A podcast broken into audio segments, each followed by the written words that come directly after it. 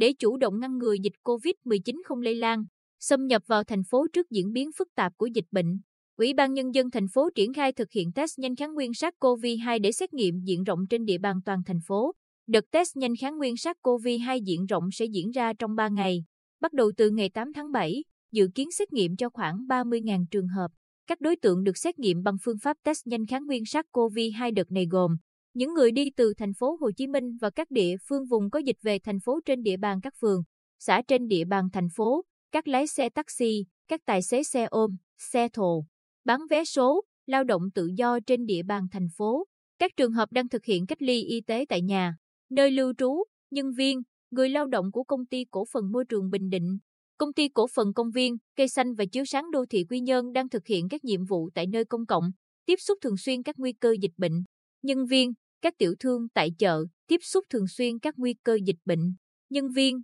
người lao động tại các siêu thị, bến xe trên địa bàn tỉnh. Ủy ban Nhân dân thành phố Quy Nhơn cũng giao cho các đơn vị, địa phương thống kê, cung cấp danh sách các đối tượng sẽ thực hiện test nhanh, chuẩn bị địa điểm và các điều kiện đảm bảo an toàn phòng dịch để triển khai test nhanh đảm bảo đạt kết quả.